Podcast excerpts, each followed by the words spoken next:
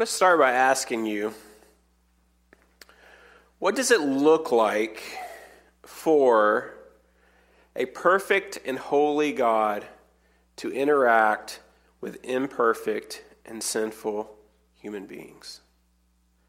What does it look like for us to have that kind of interaction? How can that happen? When you have perfection and imperfection, how can those things meet? One place in Scripture that comes to mind when we think about this is in Isaiah. Uh, the prophet Isaiah has um, an experience where he comes encounter with the perfection of God. And in Isaiah chapter 6, it says this And the year that King Uzziah died, I saw the Lord sitting on a throne, high and lifted up, and the train of his robe filled the temple. Above him stood the seraphim. Each had six wings. With two he covered his face, with two he covered his feet, and with two he flew. And one called to another and said, Holy, holy, holy is the Lord of hosts. The whole earth is full of his glory. And the foundations of the threshold shook at the voice of him who called, and the house was filled with smoke. And I said, Woe is me, for I am lost.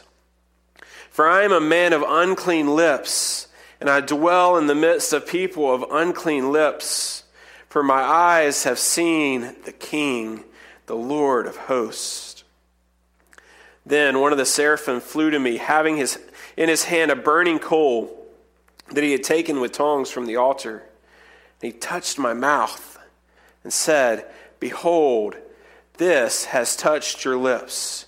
Your guilt is taken away and your sin atoned for. So Isaiah has this, this vision where he's in God's presence. And to be in God's presence and to be someone that is corrupted by sin is a place that is quite scary.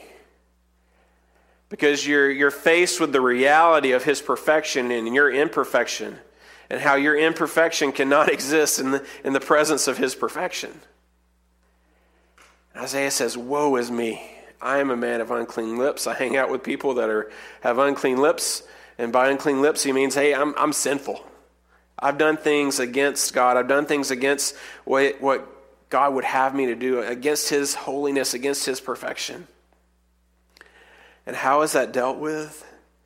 The seraphim flies down to him with a burning coal and puts it on his lips and says, I've removed it. I've taken it away. Uh, your sin, your guilt, your shame, all of that, I've taken it away so that you can be in God's presence. And this is a beautiful picture of what it requires for a sinful man to come into the presence of God. Our corruption has to be taken away. And it happens from, the, from God in, that in his realm coming down to us to purify us with what, what the, the seraphim does there. And what we see throughout the Old Testament is we see that there's the creation, and in the garden, it's perfect. Man had a, had a purpose that we were created for. Our purpose was to be in relationship with God. Um, some out there would say that uh, the, that man's purpose is to enjoy, enjoy God forever, um, to worship Him and glorify Him forever.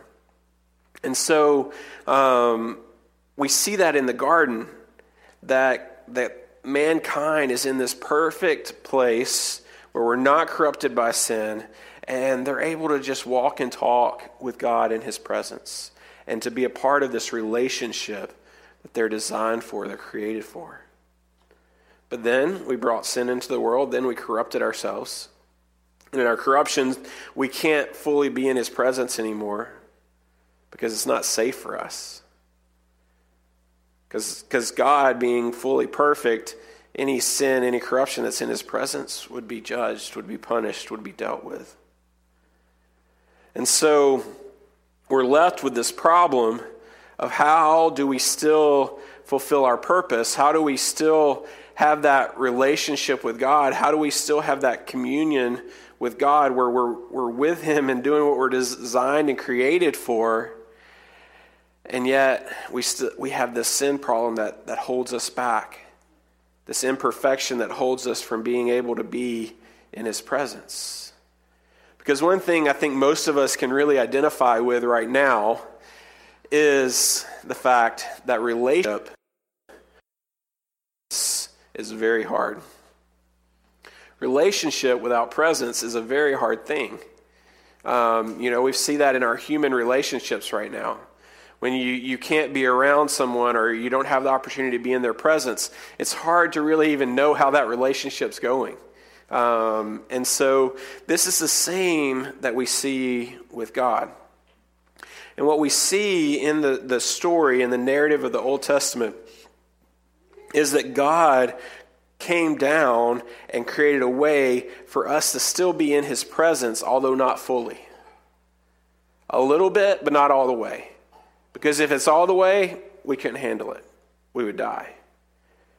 But so God comes in with, and he does this thing um, in the Old Testament through uh, the tabernacle.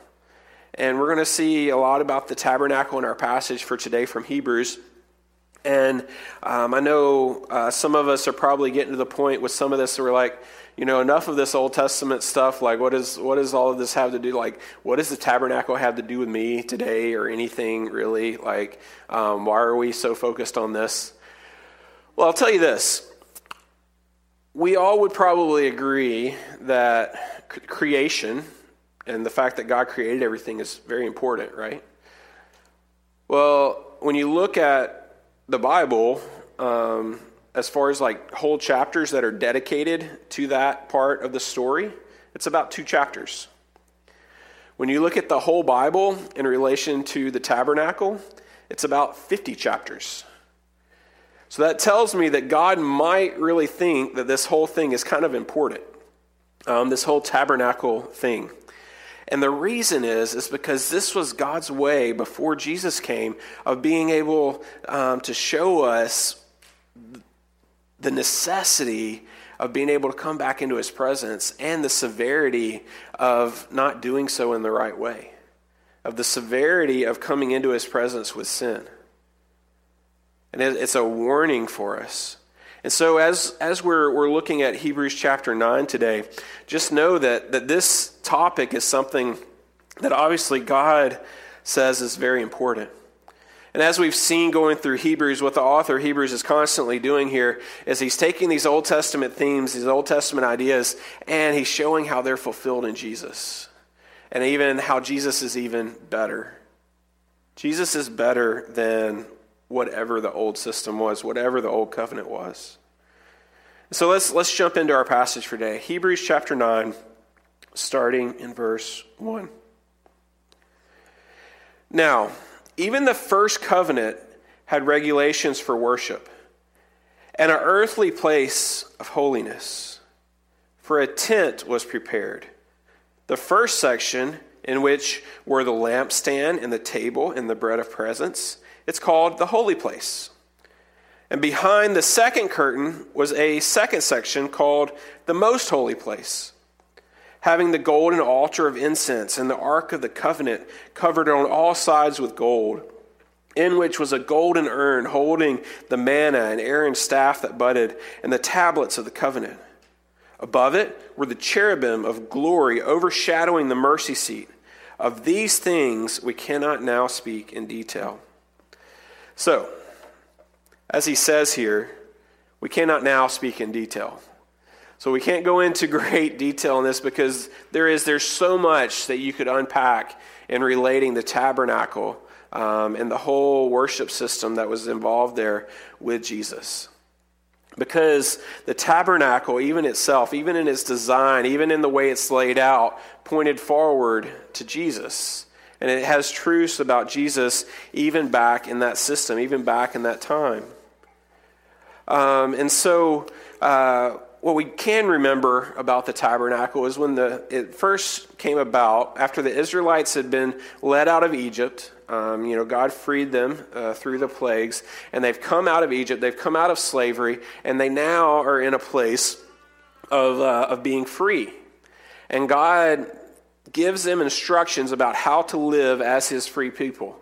Um, and those are what, that's what we have in the Old Testament law. Um, this is what Moses uh, went up on the mountain. Uh, when he went up on the mountain, was in God's presence. Uh, after he came back, he, he, he couldn't even see God face to face, but God let him see his backside, um, whatever that means. I don't know exactly what that looks like to see God's backside, but even just in that, just in that little bit of exposure to God's full presence, Moses came back with this glow from him that freaked the people out and meant that he had to cover his face in order to be able to talk to the people because they were so um, just scared and awed by the presence of God just through Moses, who had been in the presence of God. That's how big a deal it is to be in God's presence. And that's what the tabernacle uh, further showed as they set this system up. Is that even in this place, this, this tent that as they traveled through the wilderness was considered God's house. This is where, where our God lives. Um, this is where his presence comes. Because you see, God would, would lead the people by a cloud during the day and by a pillar of fire at night when they were traveling. And then when, he would, when they would stop, he would come to rest, and that, that cloud uh, would come down and rest on the tabernacle, uh, signifying that this is where our God is, this is where his presence is. And inside this tabernacle, uh, you have these two different rooms. Um, you have the one room where the priest would go kind of regularly and do uh, the work of sacrifices and doing the work of worship and everything that they were supposed to do. Um, and we would, you could see them, them doing that in this kind of outer room. But then there was the inner room, the holiest place, the most holy place, as he calls it here uh, in which that's where it was said that's where God is. To be in that room is to be in his presence. Uh, throughout um, the Old Testament narrative, you have a lot about the Ark of the Covenant, um, the story of, of this thing that really symbolized God um, as God's people moved. Um, things, and God was very specific even about how it was to be carried and everything, that no one was to touch it um, and everything because it symbolized His presence. His presence was in um, this thing, on this thing. And there's the whole story of one time they weren't carrying it correctly and uh, an oxen stumbled and it almost fell off a cart and a guy reached out to keep it from falling and he touched it. And when he touched it, he was struck dead because he came into the fullness of God's presence in that moment. And as a sinful person, he couldn't be there. He was struck dead. And so to go into the most holy place was to go into God's presence. And, and even on, um, as, you, as we see here, that uh, on, the, on the ark, Above it were cherubim of glory overshadowing the mercy seat. Overshadowing the mercy seat on top of the, co- of the Ark of the Covenant, which is sitting in the, in the middle of this room that was considered to be where God's presence was. It has a, a seat, a throne, if you will.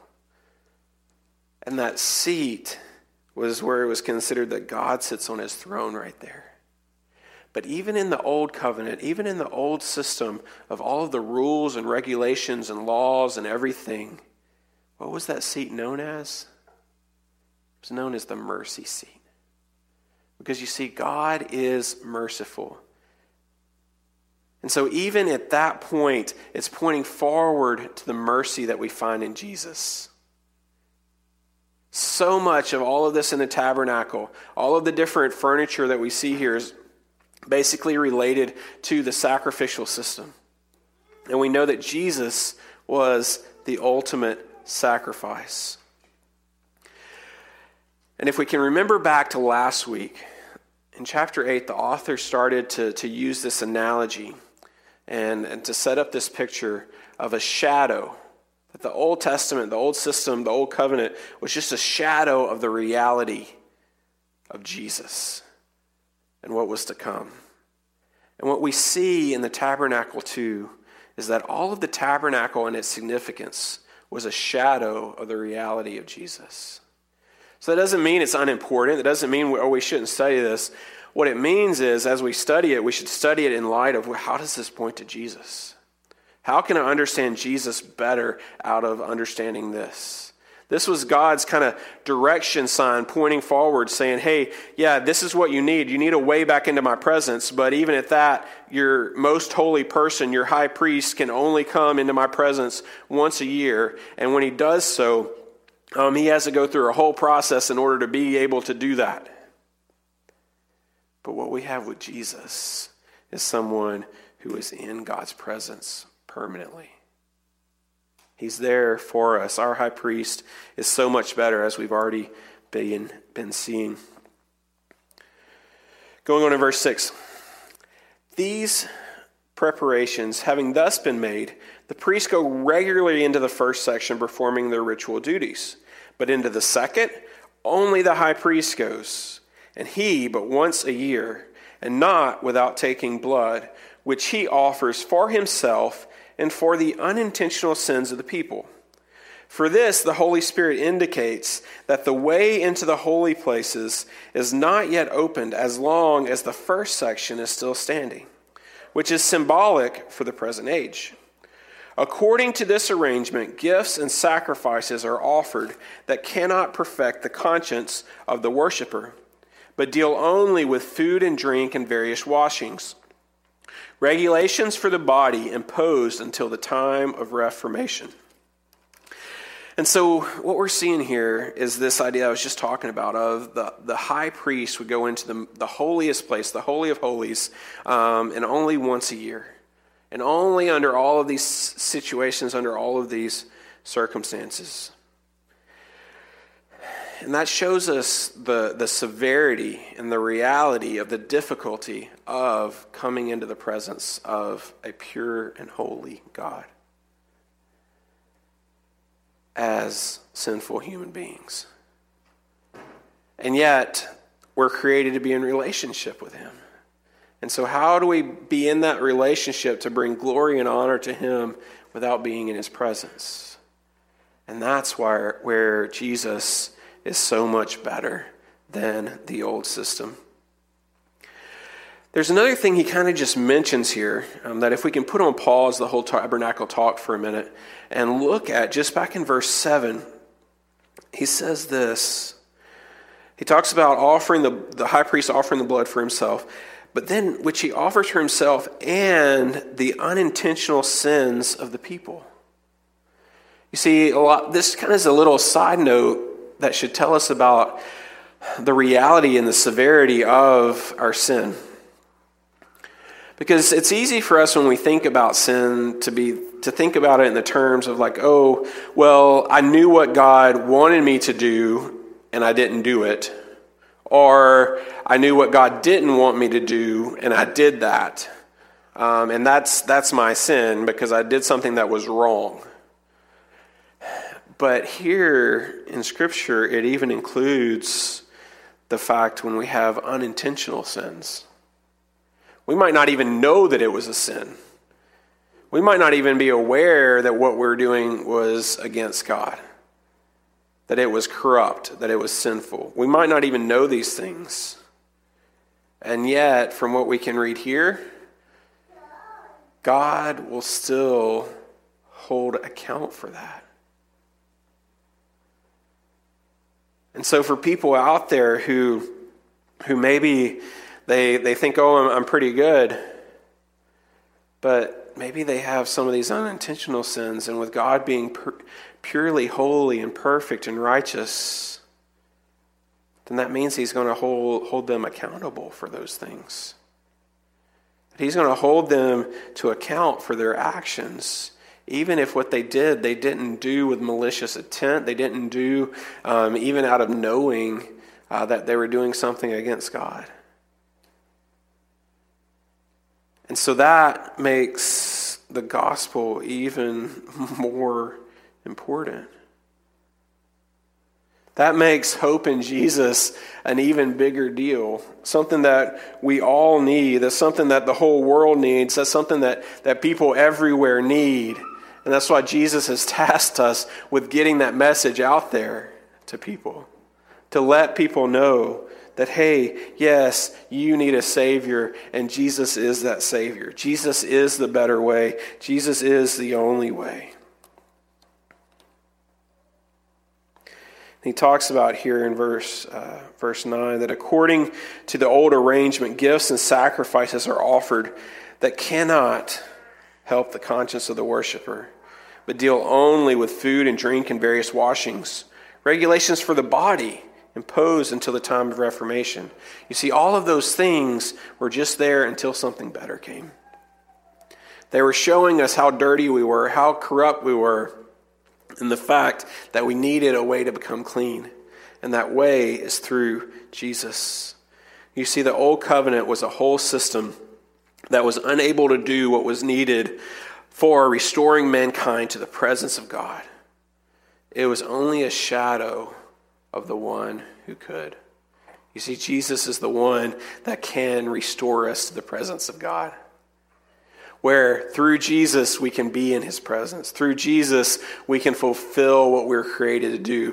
Through Jesus we can be who we're supposed to be and we can do what we were made to do. The old is just a shadow. So let's think about it this way. This is a very, very, very imperfect illustration, okay? But go with me here, okay? So imagine that you are working on your car and you are needing a wrench and you go to go to your tools and you're looking for this wrench and you cannot find it the size that you need has gone missing. Uh, something happened to it. You can't find it anywhere. So you call your neighbor and you're like hey hey buddy um, hey i need this wrench. Do you have it? And he goes oh yeah yeah yeah i've got it. Um, and he says but uh, because of covid-19 um, i cannot let you borrow it. Sorry um, but here's what i will do um, tonight, when it gets dark out, I will go to my window and I will hold the wrench up and shine a flashlight around it and shine it at your house. And, and so that way you can see the shadow of the wrench. Will that help you? Will that, will that give you what you need to fix your car? To which we would say to our friend, Thanks a lot, buddy. Right? But we would know based on that that yes, there is a wrench out there that meets the need for what I have. And that's kind of what we have in the tabernacle. That's kind of what we have in the old covenant, what we have in the old system is it's like God is holding something up with a flashlight to it saying, "Hey, something better's coming. Something better's coming. You want to pay attention when it gets here. You want to latch onto that thing when it gets here because something's better is coming." This system, this shadow that you're getting, it's not enough, not sufficient. But it's a shadow of Jesus. And Jesus is sufficient. He is able. He is the one that we need. And that's what the author of Hebrews goes into here, verse 11.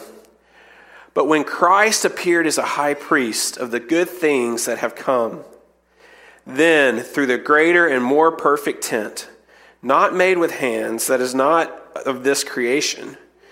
He entered once for all into the holy places, not by means of the blood of goats or calves, um, but by means of his own blood, thus securing an eternal redemption. See what he's saying here? He's saying, hey, they had a tent back then, but Jesus is the better tent. Jesus is the best tent. That he's entered in to something that's so much better. They had the holy place and then the most holy place, and then there's where Jesus is. It's not a place where, where God's presence comes and rests uh, just in a cloud, but it's where God is seated on his throne. And Jesus, as our high priest, is right there with him in that most holy place that exists, in the full presence of God, interceding for us and working for us. This is a beautiful, beautiful thing and great news for us. And this is why we no longer need a tabernacle or the temple that replaced it. That's because we have a better one in Jesus. We have a better one in Jesus. We don't, we don't need that. We have him. So, Jesus is the way for man to be restored to God's presence, and as such, the way into relationship with God. If you want to be who you were created to be, if you want to do what you were designed for, then I want to encourage you with this Jesus is the way to do that. And so maybe you've never experienced that for yourself. Maybe you've never entered into his presence for yourself. You've never placed your faith in Jesus. This is all possible by what he talked about here of Jesus shedding his blood for us. See, the old system, they were all it was about, you know, sacrificing goats and calves and all lambs and all this kind of different stuff at different times in the right way and the right method and, and everything. And even, um, you know, they had a scapegoat that was just supposed to run away, and, but sometimes the scapegoat would come back, and they, then what does that leave you with? And, and so it was this imperfect system. But we have in Jesus is the perfect one, the only one who ever lived without sin. He was fully God, fully man, and he laid down his life for us. He paid the price for us. He paid the price for our sin so that we could be restored to God. And he did that in a beautiful way. And in doing so, he secured an eternal redemption. Eternal redemption. That's what's offered to us. Eternally being set right with God, where we can enter into his presence and be in that relationship with him that we were designed for and created for, and bring him glory and honor out of that. And so, that's some pretty good news. And if that's something that you need in your life, I encourage you today, right now, to cry out to Him and just ask Him, saying, Jesus, please be my Lord and Savior. Yes, please redeem me in that way. I give you my life. I want to follow you. You can do that right now, wherever you are. You can give your life to Jesus. He can be your Lord and Savior. He can redeem you. You can be put into right relationship with God through Him through Him removing your sin, removing your corruption, so that you can be in God's presence. Do you want to do that today?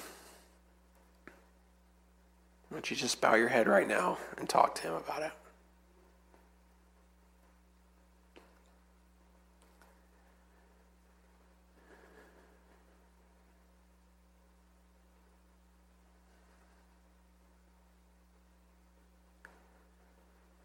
For others of us, we've known this for a long time, and it does shape us.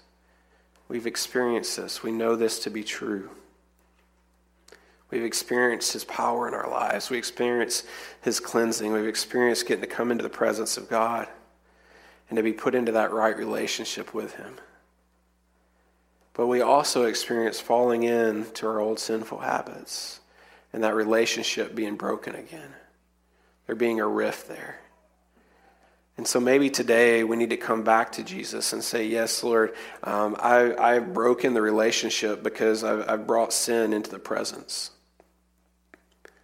And so, Jesus, will you take that away? Will you take that away? Will you take that on you? And will you restore me once again into right relationship with you? And for others of us, maybe we're just we're in a good place right now where we're walking with the Lord. And we know this to be true. Maybe the application for us today is who is there that we can share this truth with? Who is there that needs to hear this from us as well? Who is there that needs to know about Jesus and that he is the way? Because Jesus is the way for man to be restored to God's presence, and as such, the way into relationship with God.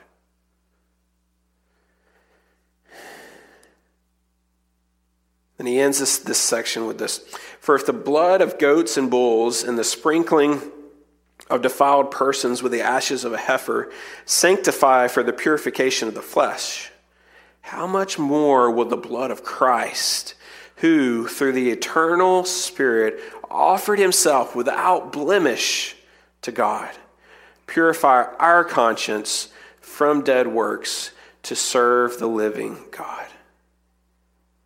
What's he saying once again? This is the theme we see running throughout all the Hebrews. Say it with me Jesus is better.